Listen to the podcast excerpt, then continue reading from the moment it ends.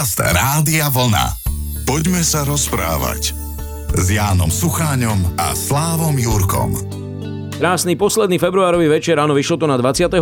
I tak to je zaujímavé, vlastne dnes je 22.2.2022, to si uvedomujem čestné slovo teraz poprvýkrát. Nič to nemení na tom, že relácia patrí vám v tomto možno najkrajšom dátume celého dnešného roka. Vítajte pri svojich rádiopríjimačoch, alebo nech už ste kdekoľvek, či nás počúvate v aute alebo niekde doma. Pozdravujú Slávo Jurko a Ján Sucháň. Pozdravujem, pekný večer. Srandovný, pekný naozaj dátum. Možno budú pekné aj veci, ktoré si dnes vypočujete, súvisia predovšetkým s vami a do budúcnosti opäť dávam aj informáciu o stránkach www.radiovlna.sk. Tam si nájdete v reláciách práve tú našu a môžete napísať všetko, čo vás ťaží, teší, keďže sme pred týždňom hovorili o radosti, možno že ste sa nechali inšpirovať a pochválite sa niečím, čo ste pekne prežili, prípadne možno potrebujete malilinku pomoc alebo názor niekoho iného. Aj v tomto smere predovšetkým Jankové slova určite majú veľkú cenu. O chvíľku vám teda ponúkneme prvý pohľad nášho dnešného poslucháča. Poďme sa rozprávať. Spomenul som prvý pozdrav a ten prišiel od Anny. Mám možno trochu zvláštnu skúsenosť posledných mesiacov uplynulého roka. Zdá sa mi, ako by ma okolie stále intenzívnejšie odsudzovalo len preto, že si pravidelne kupujem nové veci a chcem sa ľuďom páčiť. Dokonca ma na to už upozorili aj kolegyne, že by som nemala tak vytrčať a uskromniť sa. Ale mne to príde ako normálne, keď sa chce žena páčiť a dobre vyzerať. Je to marnotratné, alebo to je už skôr závisť a komplex 20-tisícového mesta, v ktorom žijem a kde ľudia vedia ešte aj to, aké ste mali včera ponožky? Bolo by dobre vedieť, prečo pani Anna sa obracia nejak tak na nás, že asi predsa len to vyvoláva nejaký taký nepokoj a možno sama si nie je celkom v tom istá. Ale ja by som to vložil vlastne do celkovej atmosféry asi dnešnej doby, že dnes stále chceme niečo nové. Už keď sa len ľudia stretnú a opýta sa, čo ako sa máš, a keď povie, že nič nové, tak to ani nemáš záujem nejak tak už ako keby pokračovať, že o čom sa budeme baviť ďalej. Takže inovácia je dnes, by som povedal, programom číslo 1, že to mnohokrát vidieť, niektorí ľudia naozaj niektoré šaty alebo niektorí kabáci možno oblečú raz 5-krát, ja neviem, za zimu alebo teda obdobia ročného. A už sa to všetko odkladá, hej, že nejako v minulých rokoch a dobách, že keď boli aj viac detné rodiny, možno Anna je sama, takže nemá po kom dediť alebo nechávať niekomu tie veci, takže je to naozaj na zamyslenie aj, ale možno aj doba, ktorá je a ktorá možno aj príde nás trošku poopraví aj v týchto veciach a aj k postoju, aj k tým materiálnym hodnotám a vôbec k všetkému, čo s tým súvisí. Na druhej strane zase rozumiem žene a ženám, ktoré sa aj dobre cítia možno v novom, aj sa chcú páčiť, takže ale by som sa nejak veľmi tým nezamestnával, že ak niekto s tým má problémy, sú to problémy toho človeka, aj, že ktorí jej možno závidia alebo ju upozorňujú na to, alebo čo. Na druhej strane je dobré, že si to uvedomuje, že si to všimla, že možno práve nebude strečkovať potom nejak, takže neújde celkom z toho prostredia a okolia, v ktorom žije a predsa len ju trošku tak ju to primkne, tak trošku možno počúvať a aj dávať na to, čo druhý povedia a aký postoj druhý zaujímajú. Je to zvláštne, lebo teraz je ozaj obdobie, že si vieš oblečenie, neraz aj značkové, zadovážiť za dobré peniaze, veď nedávno som počul, že chlieb bude rekordne drahý, že potraviny idú extrémne hore, protestuje sa proti tomu jedno s druhým, čiže vlastne to, čo je pre nás nevyhnutné, bude stále drahšie a takéto veci ako keby išli cenou dole a preto ľudia možno utrácajú a či je to k tej prírode dobre, to je práve tá otázka. To je ďalšia otázka, to samozrejme jasná a iste treba tu spomenúť, že reklamy, keď aj večer si chcem nejaký program pozrieť, tak plno reklam tam máš a je to stále ťa tie reklamy tlačia k novým prostriedkom, novým predmetom, novým veciam, novým šatám, novým autám. Na jednej strane človek musí byť dosť zrelý už a aj dosť dospelý a aj slobodný, aby si vedel rozkázať. Hej? Že, ja neviem, či som už spomínal, teraz v tejto chvíli mi prichádza opäť znovu na mysel Sokrates, keď sa ho pýtali, že stále chodíš na trh a nič si nekúpiš, prečo to robíš? A on povedal, že chcem zažiť radosť z toho, že čo všetko nepotrebujem v živote. Anna, možno aj táto posledná veta bola tým, na čo ste čakali a možno nie. Možno, že ozaj to všetko pôjde tak, že nakoniec tí, ktorí vám dnes, ako hovoríte alebo píšete, závidia, si potom časom od vás tie veci, ktoré ponosíte, kúpia. Ja som prvý. Poďme sa rozprávať s Jánom Sucháňom a Slávom Jurkom.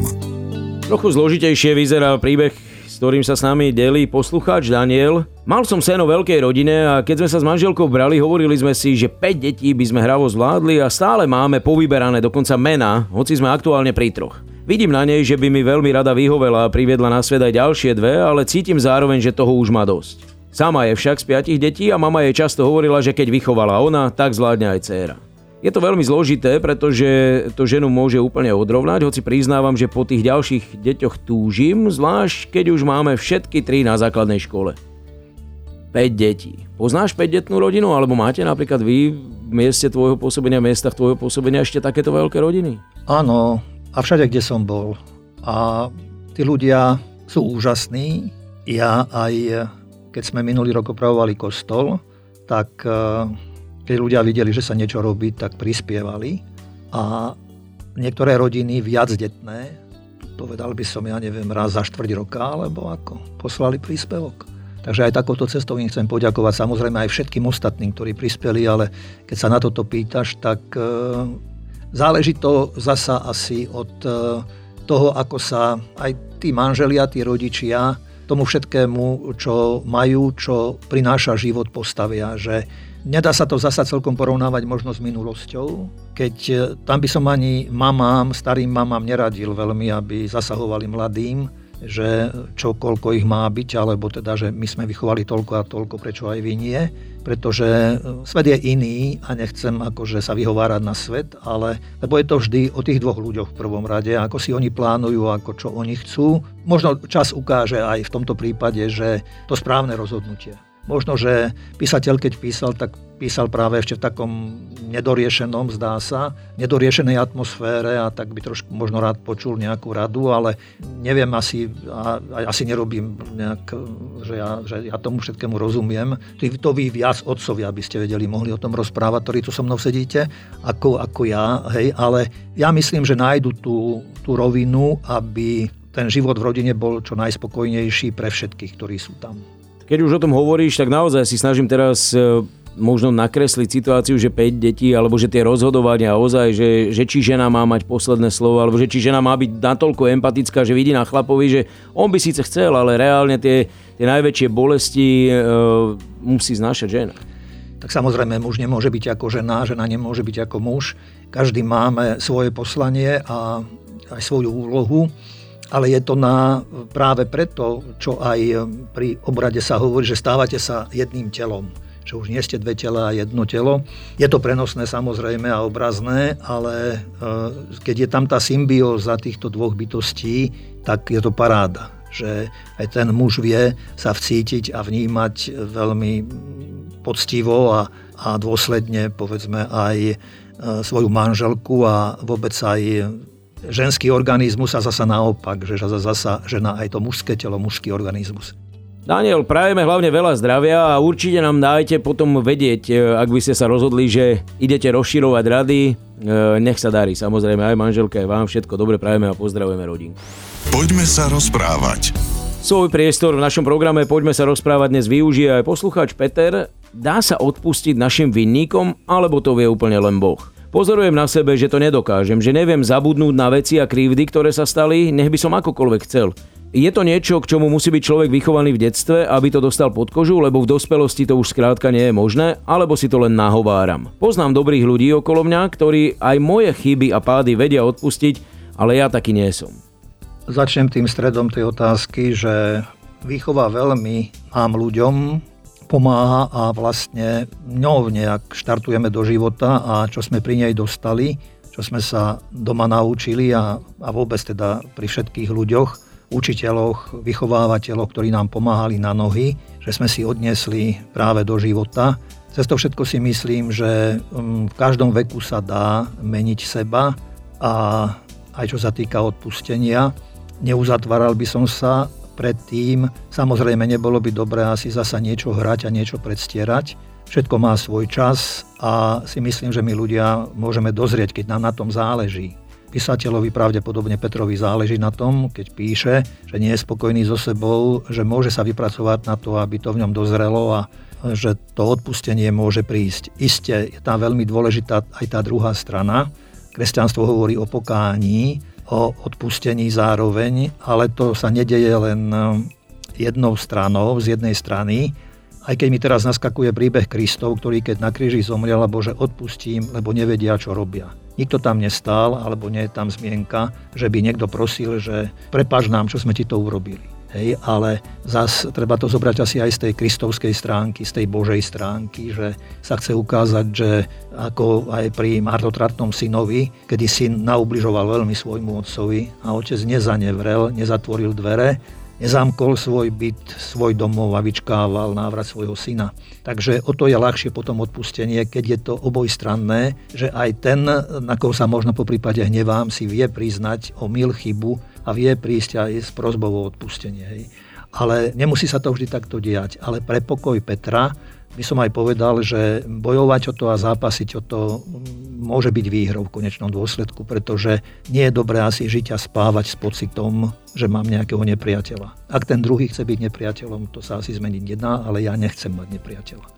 A tá cesta začína tým, že dokážem odpustiť. Ale cituje Očenáš, to znamená, že to môže byť vlastne človek, ktorý je veriaci, ktorý možno každý týždeň ten Očenáš odrieka. Možno každý deň. Alebo každý deň a že či aj toto nie je jedným z poslaní tej modlitby, že skrátka, že uvedom si to vtedy, keď to vyslovuješ a uvedom si to, či to vôbec robíš, alebo či to chceš robiť. Hej. Tak zasa je to individuálne, vieš, sú ľudia, ktorí to odrapocú ako povinnosť a môžu si to odfajknúť, že dobre, však som sa pomodlil a bez obsahu, že by som rozmýšľal nad obsahom, ale sú ľudia, ktorí sa možno ani toľko nemodlia zasa Očenášov za sebou, pomodlia sa jeden a možno im to trvá niekoľko minút, aby si premeditovali každú tú prosbu tam, ktorá tam je a na základe toho sa riadili a žili. Poďme sa rozprávať s Jánom Sucháňom a Slávom Jurkom. A ešte predtým, než sa rozlúčime, sa stihneme povenovať aj Michaele. Čítala som nejaký prieskum, možno neúplne relevantný alebo dôveryhodný a ten hovorí, že slovenské ženy sú nešťastné. Neviem, či si to dobre pamätám, to percento, ale bolo to cez 80% v určitom veku. Trochu ma to prekvapilo, veď v princípe sa nemáme zle v porovnaní s množstvom chudobnejších krajín alebo v porovnaní s krajinami, kde sa bojuje a nie je tam demokracia. V čom dnes človek hľadá šťastie? Viem, že Janko neprezradí, či sa ženy pri spovedi sťažujú, že sú nešťastné, ale zdá sa mi to ako vyvolávanie nešťastia aj u tých pár, čo sú happy, píše Michaela, používa slovník mladej ženy, možno sa jej to aj preto dotklo. Pravdu povedať, ja som to niekde zachytil len tak letmo a tiež ma to malilinko prekvapilo, že by tí Slováci boli až takí zlí, že ženy okolo nás sú všetky nešťastné, skoro. Neviem o tomto ja, aj mne sa to zdá nadnesené.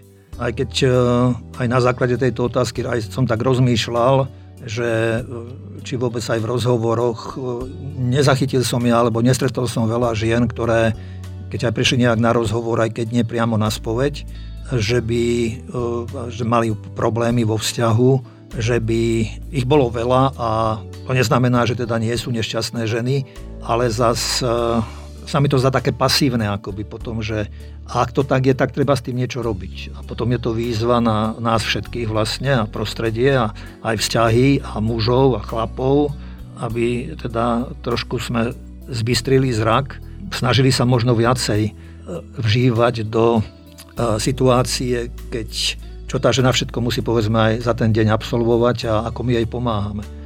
A v čom teda ten človek hľada šťastie? To je práve jej otázka, to sa asi tiež ťažko vysvetľuje, lebo každý ho hľadá v niečom inom. Tak keď to beriem vzťahovo, tak v prvom rade asi šťastných ľudí robia dobré vzťahy. Keď to beriem ako manželstvo, ako rodinu, tak to je asi najviac, aby na tomto poschodí bolo nejak, ako by som povedal, tohoto vzťahu maximálne koľko sa dá, ako sa dá, urobené, hej. Tá pomoc alebo to vžívanie sa, tamto je veľmi dôležité, tá empatia, by som povedal, do toho druhého života. A v tomto prípade teda hovorím, keď sa jedná o partnerstvo, tak práve a o ženu, tak práve do žien. A tak už len na odľahčenie by sme mohli dať, že slovenskí muži, o nich som takýto prieskum vôbec nikde nevidoval ani nezachytil, lebo však... A to by bolo zaujímavé zasa. Zistiť aj tú druhú stranu. Áno, že ako muži zasa. Či možno, že mužov je ešte 85. No pozor, boli zavreté reštauračné zariadenia, tak to muselo byť ešte viac percent. Takže treba len počkať s týmto prieskumom. Futbal nebol, hej, a ďalšie iné výdobytky dnešnej modernej doby pre mužov, takže, ale bolo by dobre, keby niekto možno urobil. Možno na budúce niekto, keď nás niekto počúva, tak na budúce niekto urobí prieskum zasa aj, že či sú muži šťastní, alebo šťastnejší, alebo nešťastnejší. Áno, keby sa nás dvoch teraz niekto tiež prieskumovým mikrofónom alebo anketovým mikrofónom opýtal, ste spokojní s tým, že už sa dnes nebudete vidieť? Ty máš také zákerné otázky na mňa. Ako vidíte, 50% na úspešnosť prieskumu, alebo počujete. A na tie ďalšie si dáme teda väčší pozor, aby nás to potom podobne nezaskočilo, ako možno tento dnešný, relatívne negatívny, ale snáď Michala si aj v Jankovej odpovedi našla to, čo takisto potrebovala. To je vlastne jeden z cieľov týchto našich rozprávaní o vás, o vašich životoch takto pravidelne. Aj o nás. Aj o nás, presne tak. A s nami tu budete opäť o týždeň. Verím teda, že budete pri relácii Poďme sa rozprávať, ktorej čas sa dnes naplnil, a aj preto vám všetko dobré a pekný večer želajú Slávo Jurko a Ján Sucháň. Rovnako pekný večer všetkým vám. Poďme sa rozprávať s Jánom Sucháňom a Slávom Jurkom. Rádio Vlna.